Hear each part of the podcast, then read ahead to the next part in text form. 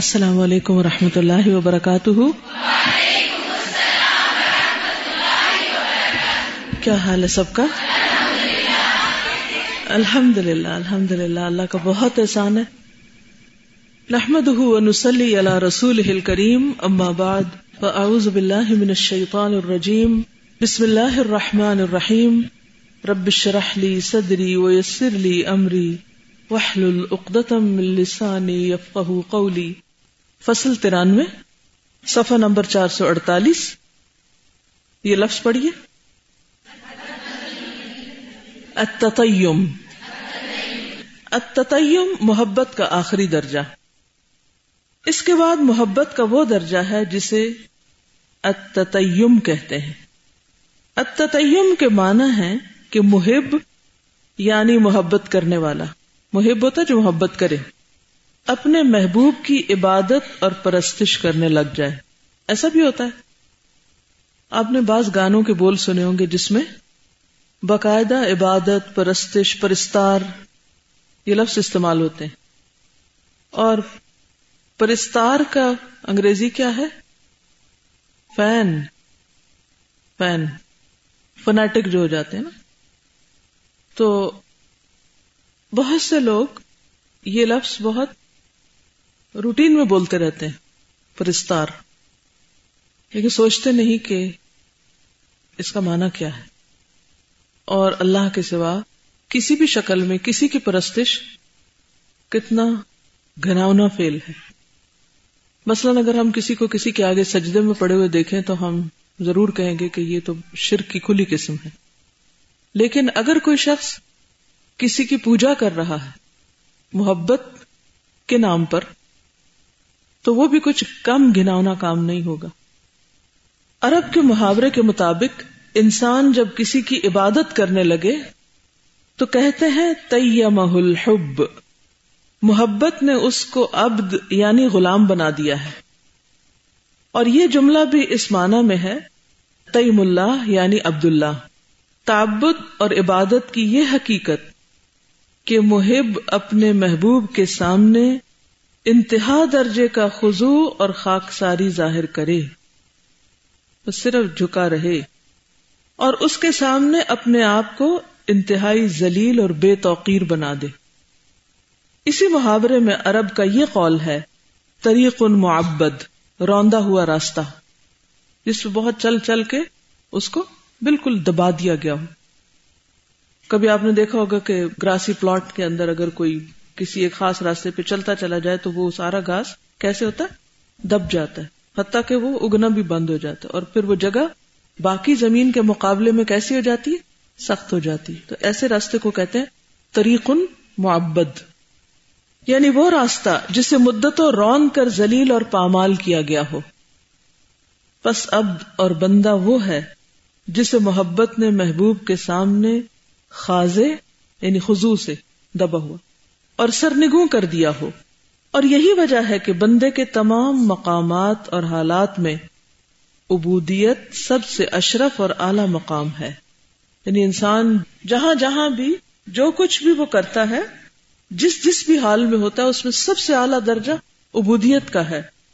کیوں؟ اس لیے کہ اس کو پیدا ہی عبادت کے لیے کیا گیا ہے، اور جب وہ عبادت کی حقیقی حالت میں ہوتا ہے تو گویا وہ سب سے اعلیٰ ترین کام کر رہا ہوتا ہے۔ اس لیے نماز میں جلدی نہ کیا کریں، کبھی دل گھبرانے لگے نا کہ جلدی سے ختم ہو جائے نماز اور جلدی سے پڑھ لیں اور جلدی جلدی پڑھنے لگے، تو کیا سوچا کریں کہ اسی وقت تو میں افضل ترین اعلیٰ ترین کام کر رہی ہوں، اس میں مجھے کیا جلدی؟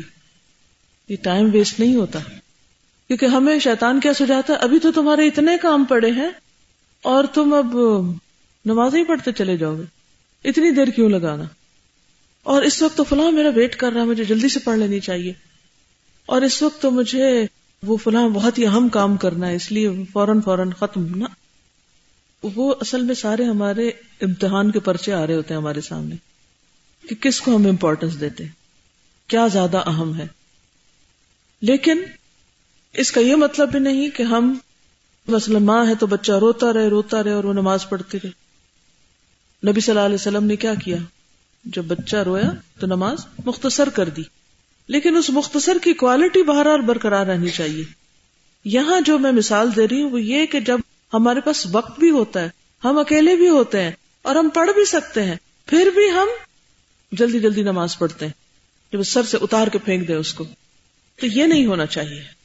یہاں اپنے نفس سے لڑنے کی بات ہے، اپنے آپ کو سمجھانے کی ضرورت ہے.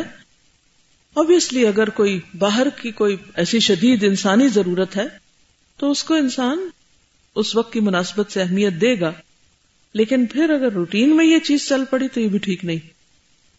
مثلا آپ کو پتا ہے کہ اس وقت بچے کے کھانے کا ٹائم ہے، تو آپ کو اس وقت پہلے اس کو کھانا کھلا دینا چاہیے اور نماز کے وقت کو فارغ کرنا چاہیے.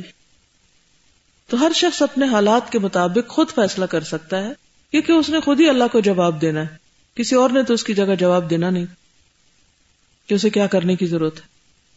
لیکن یہ یاد رکھیے کہ ہمارا کوئی کام ٹھیک نہیں جب تک نماز ٹھیک نہیں.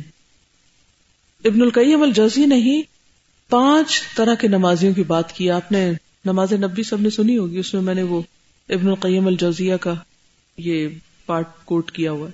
5 طرح کے نماز، ان میں سے ایک تو لائق سزا ہے، ایک کا حساب ہوگا، ایک کو معاف کر دیا جائے گا، اور تقرب کا درجہ صرف 5ویں کو حاصل ہے.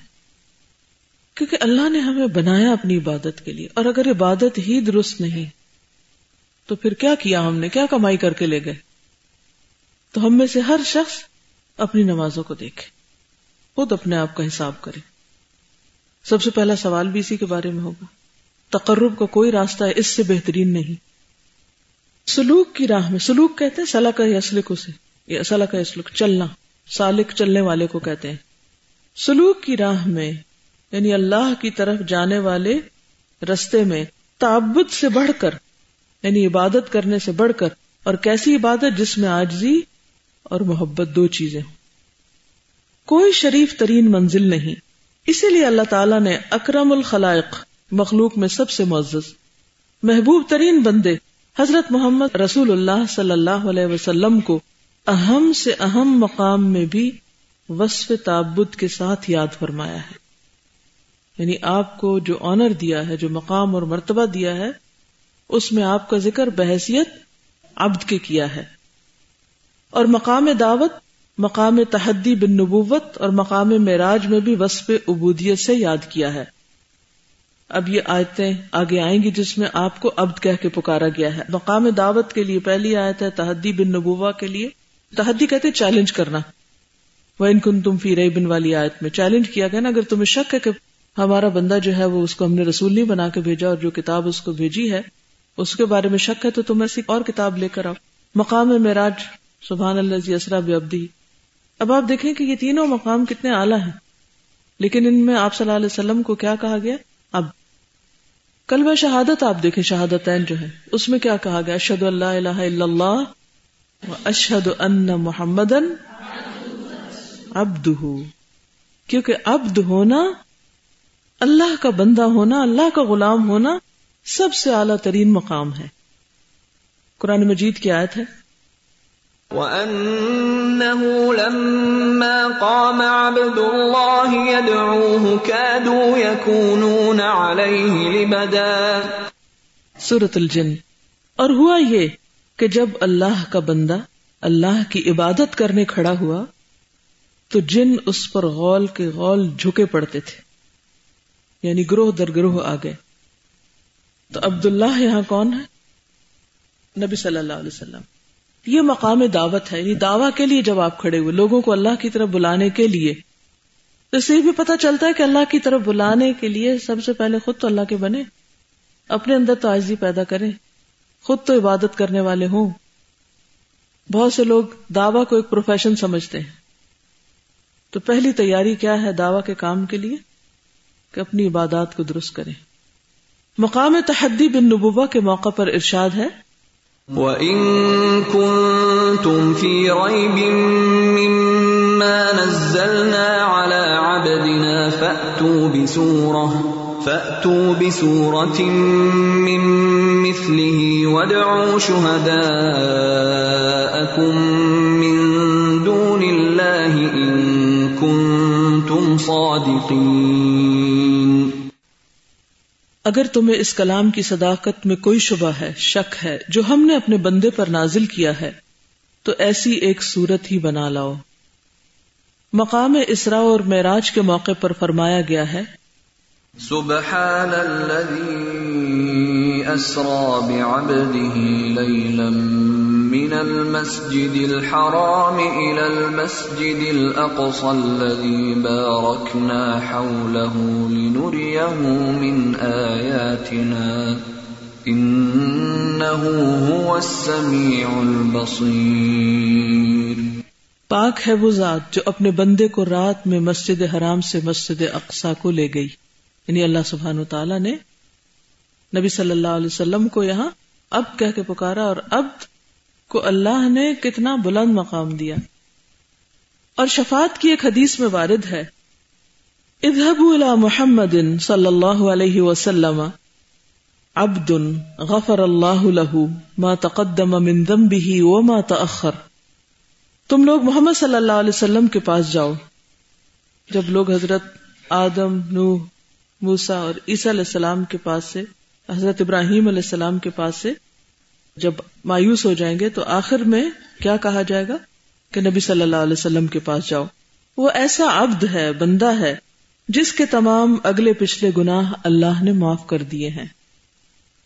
حضرت صلی اللہ علیہ وسلم کو یہ مقام شفاعت کمال عبودیت و کمال مغفرت کے ذریعے سے حاصل ہوا ہے۔ شفاعت کبریٰ کہتے ہیں نا اس کو، یہ حدیث پڑھی ہوئی ہے نا آپ نے۔ شفاعت کبریٰ یعنی قیامت کے دن جب آپ صلی اللہ علیہ وسلم اللہ تعالیٰ کے آگے سجدے میں گریں گے اور پھر حمد و ثنا کریں گے اور دعا کریں گے کہ یوم الحساب قائم کیا جائے، تو اس وقت کی شفاعت کا ذکر ہے اور آپ کی دعا قبول کی جائے گی۔ تو اس سے کیا پتہ چلتا ہے کہ اس وقت بھی تمام مخلوق میں سے آپ کا مقام اور مرتبہ بہت بلند ہوگا، تاکہ تمام انبیاء کے مقابلے میں بھی آپ کو بہت عزت و شرف حاصل ہوگا۔ لیکن یہاں بھی آپ کو کیا کہا گیا؟ عبد۔ اگر ہم چاہتے ہیں اللہ سبحانہ و تعالیٰ کی نگاہوں میں محبوب ہوں تو کیا کرنا ہوگا؟ عبد بننا ہوگا۔ لیکن شیطان سب سے بڑی رکاوٹ ہی کس راہ میں ڈالتا ہے۔ تہجد کی نماز کتنے لوگ پڑھ پاتے ہیں؟ فجر کی نماز اندھیرے میں کون کون پڑھتا ہے، اور کون بالکل آخری کنارے پہ جا کے پڑھتا ہے، اور کون قضا کر کے پڑھتا ہے۔ جب دن کا آغاز ہی ایسے ہو رہا ہے تو عبادت سے شروع ہو رہا ہے یا پھر غفلت سے یا نافرمانی سے، ہم کہاں کھڑے ہیں؟ اور پھر ہماری یہ چاہت بھی ہو کہ ہم اللہ کے محبوب بن جائے، کیسے؟ اسی طرح باقی نمازوں میں بھی اگر تاخیر کر کے پڑھ رہے ہیں، شرائط ہی ادا نہیں کر رہے، تو پھر تقرب والی بات تو نہیں ہوئی۔ حضرت صلی اللہ علیہ وسلم کو یہ مقام شفاعت کیوں ملا؟ کمال عبودیت اور کمال مغفرت کے ذریعے سے حاصل ہوا۔ اللہ تعالیٰ نے مخلوق کو صرف اپنی عبادت کے لیے پیدا کیا ہے، اللہ کا کوئی شریک نہیں، اور محبت کی تمام انواع اور اقسام میں عبادت ایک کامل ترین نوع اور اکمل ترین قسم ہے۔ اکمل کا کیا معنی؟ سب سے مکمل۔ عبادت میں انتہائی خضوع اور خشوع اور خاکساری ہوا کرتی ہے۔ اسلام کی اصل حقیقت یہی ہے۔ اب دیکھیے کہ جو شخص حقیقی معنوں میں صحیح نماز پڑھتا ہو، پھر وہ ایروگنٹ کیسے ہو سکتا ہے؟ پھر وہ بندوں کے ساتھ کیسے روڈ ہو سکتا ہے؟ نہیں ہو سکتا۔ لیکن اگر اس نے نماز کی روح ہی نہیں پائی تو بھلے جتنی مرضی رکعتیں پڑھتا رہے، وہ بندوں کے سامنے بھی عاجزی نہیں کر سکتا۔ اور حقیقتاً ملت ابراہیمی کی بھی اصل روح کیا ہے؟ عبودیت، جس سے بجز صفیح النفس الا من صفح نفسہ پہلے پارے میں آتا ہے نا، یعنی بیوقوف شخص کے کوئی روح گردانی نہیں کر سکتا کہ کسی اور چیز کو زیادہ امپورٹنس دے۔ خود اللہ تعالیٰ فرماتا ہے، وَمَن يَرْغَبُ عَن مِلَّةِ إِبْرَاهِيمَ إِلَّا مَن سَفِهَ نَفْسَهُ، اور ابراہیم علیہ السلام کے طریقے سے وہی منہ پھیر سکتا ہے جس کی اپنی عقل ماری گئی ہو۔ یہی وجہ ہے کہ اللہ تعالیٰ کے نزدیک شرک سے بڑھ کر کوئی گناہ نہیں۔ شرک کے سوا وہ دوسرے گناہ معاف کر دے گا، لیکن شرک کو کبھی معاف نہیں کرے گا۔ اللہ تعالیٰ کے ساتھ اصل شرک یہی ہے کہ اللہ تعالیٰ کی محبت میں کسی اور کو شریک کیا جائے، اور اس کو کتنے لوگ شرک سمجھتے ہیں. ارشاد ربانی ہے وَمِنَ النَّاسِ مَن يَتَّخِذُ مِن دُونِ اللَّهِ أَنْدَادًا يُحِبُّونَهُمْ كَحُبِّ اللَّهِ وَالَّذِينَ آمَنُوا أَشَدُّ حُبًّا لِلَّهِ. اور بعض لوگ ایسے بھی ہیں جو اللہ کے علاوہ اور کو شریک بناتے ہیں، جن سے ایسی ہی محبت کرتے ہیں جیسی اللہ سے کرنا چاہیے. البتہ جو لوگ ایماندار ہیں انہیں اللہ کی محبت سب سے زیادہ ہوتی ہے. ایمان والوں کو اللہ کی محبت سب سے زیادہ ہوتی. اب ہم سب اپنا اپنا جائزہ لیں کہ واقعی اللہ کی محبت ہر چیز کی محبت سے زیادہ ہے؟ اگر ہم دعویٰ کرتے ہیں تو ثبوت کیا ہے؟ اللہ کے لیے کیا کیا قربان کر سکتے ہیں؟ کیونکہ یہ محبت قربانی مانگتی ہے. اللہ کے لیے کیا چھوڑ سکتے ہیں اور کیا نہیں چھوڑ سکتے. اللہ تعالیٰ اس آیت میں یہ خبر دیتا ہے کہ بعض لوگ اس کے ساتھ دوسروں کو شریک بنا لیتے ہیں اور ان سے ویسی ہی محبت کرتے ہیں جیسی وہ اللہ تعالیٰ کی ذات سے کرتے ہیں. اس آیت میں یہ خبر بھی دی گئی ہے کہ ایمان والے اللہ تعالیٰ کی ذات سے انتہائی درجے کی محبت رکھتے ہیں، ایسی محبت کہ یہ مانند و مثیل بنانے والے، مثیل یعنی شریک، اپنے مانند و مثیل سے رکھتے ہیں، یعنی جس سے وہ محبت کرتے، اپنے بت سے، جو بھی کوئی ہو.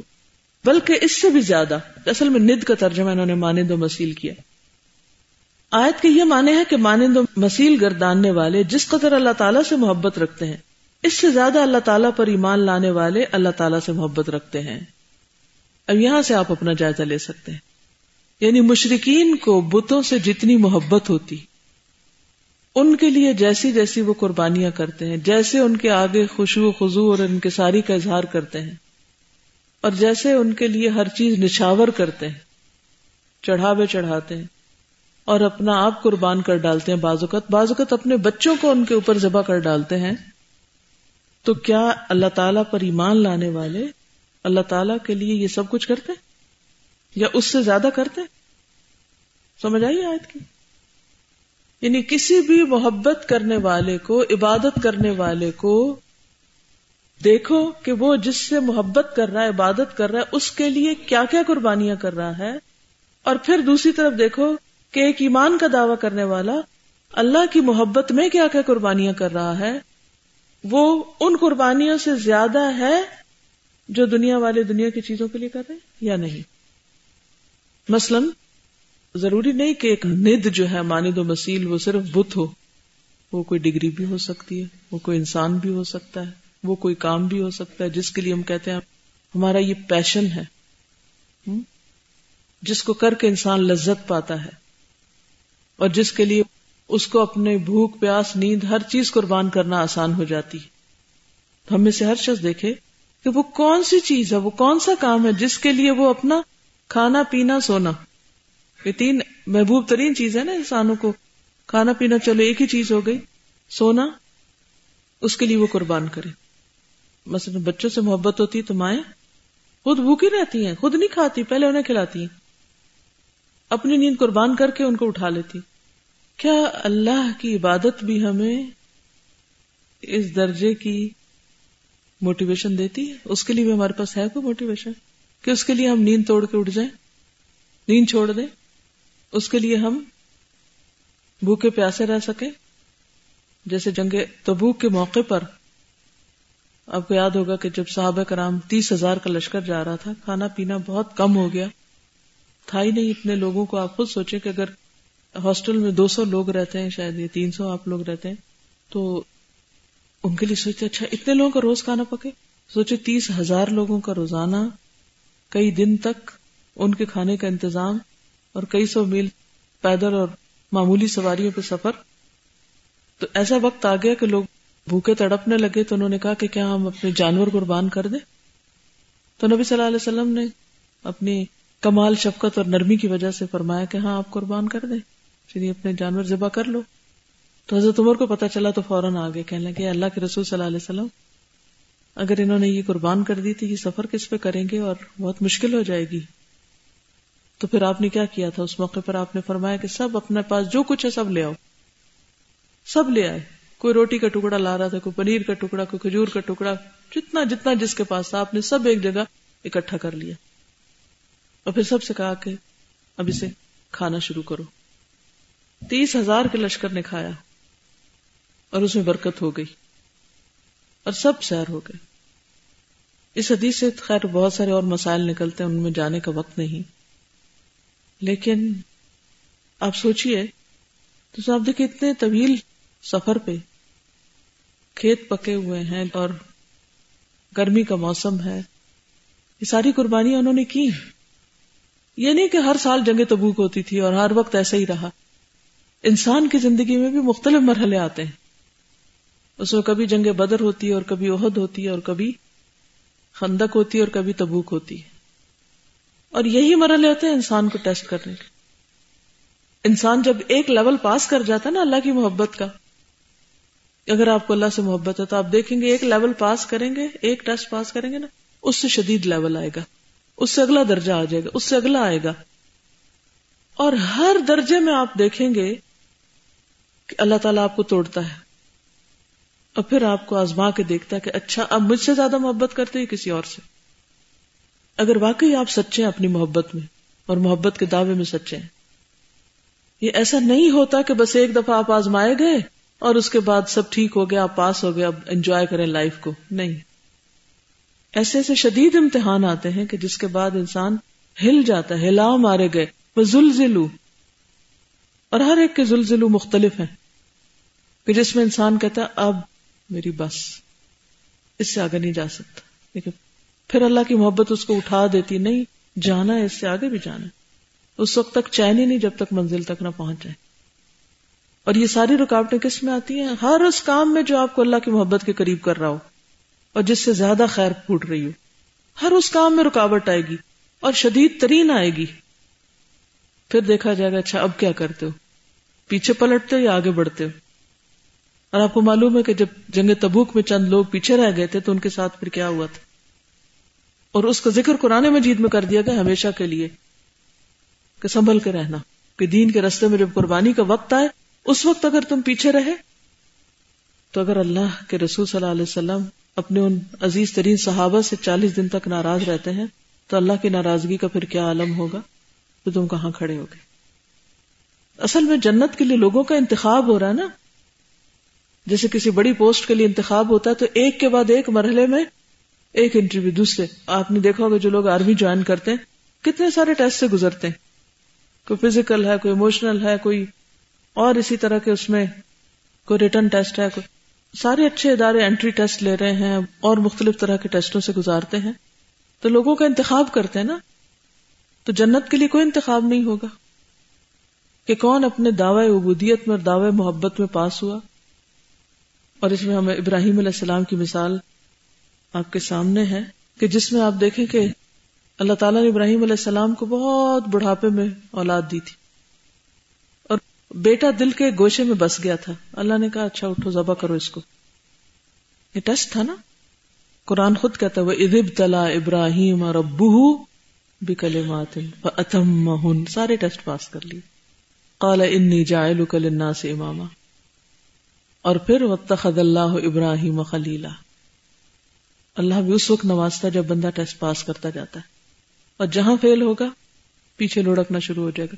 اللہ یہ کہ توبہ کر کے کس کی طرح غزوہ تبوک والے وعلی الثلاثۃ الذین خلفوا، ان جیسی توبہ کر کے پھر آگے بڑھ جائے. تو بعض اوقات انسان محبتوں کے اس امتحان میں کامیاب ہوتا ہے اور بعض اوقات محبت کے امتحان میں فیل بھی ہو جاتا ہے، اور جب فیل ہو تو اس کا بھی حل بتا دیا گیا اسی غزوہ تبوک کے اس واقعے میں کہ اب فیل ہو کے بیٹھ نہیں جانا، پھر اٹھنا ہے اور پھر اللہ سے توبہ کرنی اور پھر اللہ کا قرب پانا ہے. یہ کہ اس کے بغیر کوئی اور جگہ ہے نہیں نا.